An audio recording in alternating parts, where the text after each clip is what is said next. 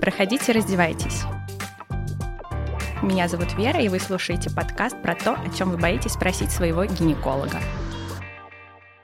И сегодня для общения я опять пригласила Настю, врача-дерматолога-косметолога, для того, чтобы она ответила на ваши вопросы. Нам поступило очень много вопросов, Настя сегодня будет на них отвечать. Настя, ну давай по порядку, буду зачитывать тебе целое письмо.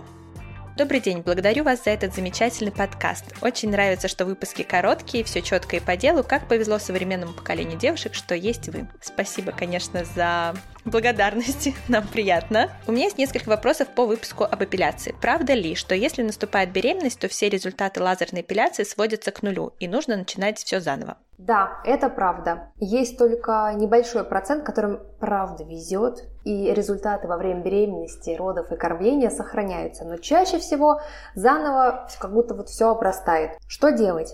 Если вы только планируете беременность, это там через год, через два, можно смело делать лазерную эпиляцию, потому что эти годы вы живете в комфорте со своим телом. Если вы уже конкретно вот сейчас, вот, вот слушая меня, уже занимаетесь, так сказать, продлением своего рода, то тогда нет смысла, действительно. Либо какую-то одну там зону небольшую, которая вас сильно раздражает, там верхняя губа, подмышки, бикини, может быть, сильно раздражает, можно сделать. Но при беременности, да, высока веро... очень высока вероятность того, что волосы вырастут, да, потому что прогестерон активно как бы будет новые фолликулы, из которых растут волоски.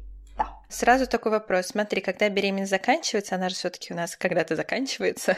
Да, мы не как слоны, слава богу, ходим. Да. Угу. По два года, да. Действие прогестерона в таком количестве снижается, соответственно, и рост волос должен вернуться к исходному. То есть, допустим, смотри, о чем я говорю. Если женщина до беременности сделала лазерную эпиляцию, во время беременности рост активировался, после родов все вернется к исходному состоянию до беременности или нет?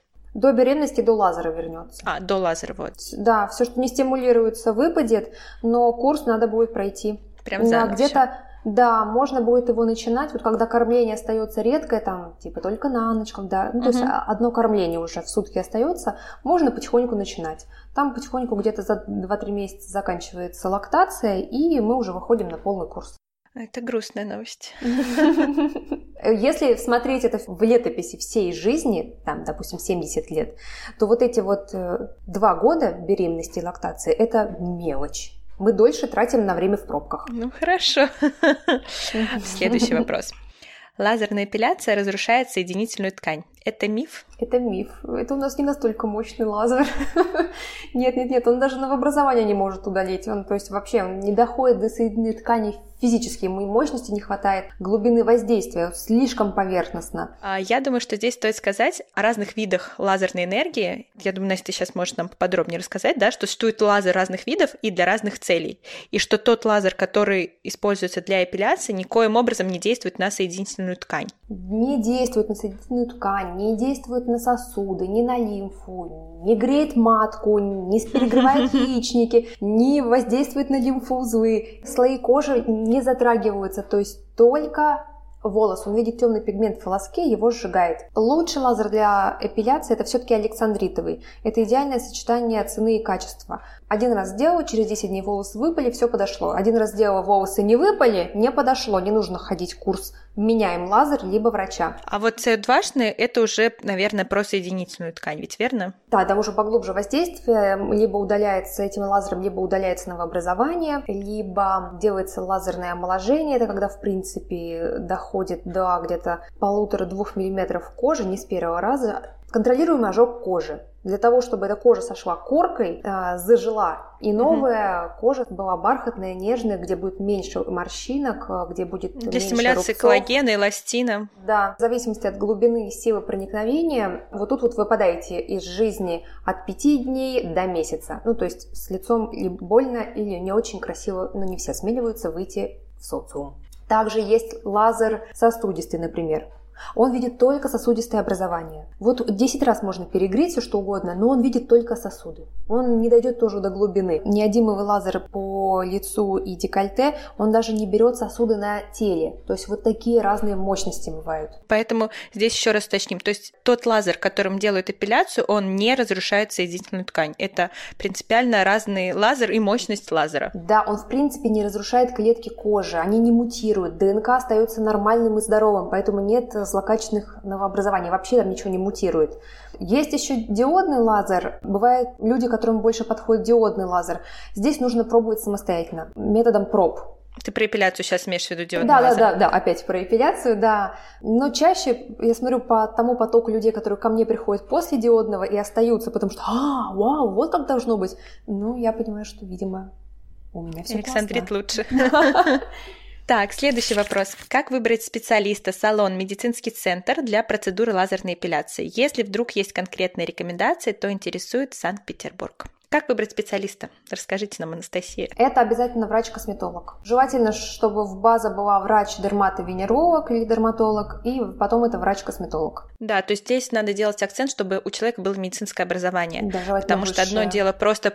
Да, выше, да-да-да, я имею в виду высшее медицинское образование, потому что одно дело просто уметь работать на аппарате, а другое дело уметь работать еще с возможными потенциальными осложнениями. Да не то, что осложнениями, не. Изначально подбираем по дозировке, подбираем мощность, подбираю, это же все индивидуально, да, то есть такие вот нюансы, какие-то невусы осматривают, не все родинки страшны и так далее. Следующий момент. По поводу салона. То же самое должны посмотреть на все лицензии, на все сертификаты. Не просто салон красоты, а это должен быть салон красоты с медицинской лицензией, чтобы вам могли выполнять медицинские манипуляции. Да. То есть это может быть салон красоты. Не надо их прямо отвергать так сразу. Это Я говорю, что быть... медицинская лицензия должна быть, да. Самое главное, да-да-да. И препараты, аппараты должны быть зарегистрированы. Это вообще идеально. Это, это и супер будет. Ну, зарегистрирован на территории Российской Федерации. То есть он прошел тестирование и доказана его безопасность и эффективность. В Питере можешь кого-нибудь посоветовать? В Питере никого не могу посоветовать. Могу назвать э, фирмы лазеров.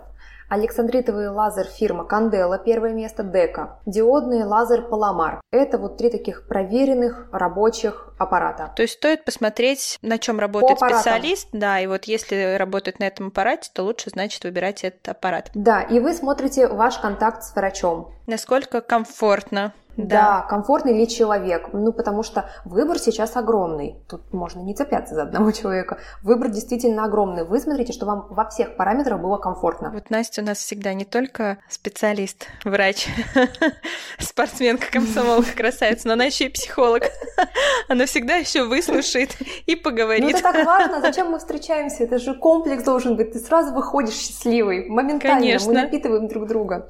Да, а по качеству вы ориентируетесь только на результат. Что считаем хорошим результатом? Это когда через десять-двадцать дней вы видите, как выпали волосы. То есть у вас появились лысые очаги. Как угу. будто плешь. Вот некрасиво звучит, но когда ты видишь, какой-то стал гладкий, это офигенно как смотрится. Угу. Процедура может быть чувствительной. То есть может быть очень горячо, жарко, жечь. Вот это может быть. Главное, чтобы потом вы уходили в норме. Без пузырей, без коричневых пятен, без ничего. Да, и надо смотреть, чтобы специалист еще как бы откликался на ваши ощущения и где это возможно мог обезболить как-то, да, правильно? Ведь есть разные способы снижения болевой чувствительности. Да, да, корректировать параметры. Игра мощностью, то есть смотрим, какие параметры не на одной мощности работать, это может быть целый ряд. В обезболивании. Но результат от этого меняется? Нет, не меняется, нет. Угу. А зачем тогда нам вообще большая мощность, скажи? А, быстрее будет эффективность.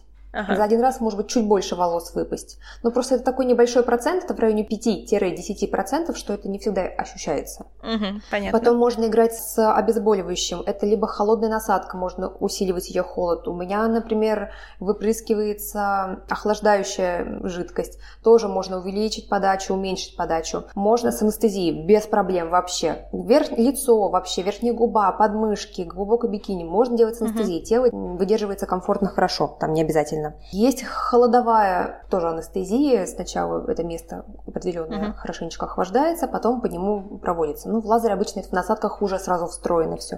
То есть разные способы есть. После того, как ты через десять дней обнаружил, как ноги стали без волос, там, в принципе, раз в месяц, а потом и раз в три месяца вообще все что угодно можно терпеть и пережить. Мы становимся зависимыми от этого результата. Это правда. И еще был вопрос про то, где ты работаешь, как тебя найти. Я работаю в Москве. Ближайшее метро Волгоградский проспект или Пролетарка или Дубровка, улица Мельникова, дом три, корпус три. У нас отделение косметологии в салоне красоты а-ля Роа. как переводится с французского, я король. Ой. Мне кажется, больше я королева. Я королева, да, уж да, лучше, мы... да. Уж лучше да. я королева. И ты заходишь, и ты понимаешь, вот я здесь королева. Потому что здесь работают люди, которые четко знают и выполняют свою работу. Это же такой кайф. Мы, знаете, чем Москва славится? Самый комфортный город для проживания – сервисом. Он весь здесь. Если у вас остались вопросы для Насти, пишите к нам в телеграм-канал, подписывайтесь на Настю в инстаграме, задавайте ей вопросы. Ссылки будут в описании. Ставьте оценки, пишите комментарии. До новых встреч. Пока-пока. Пока-пока.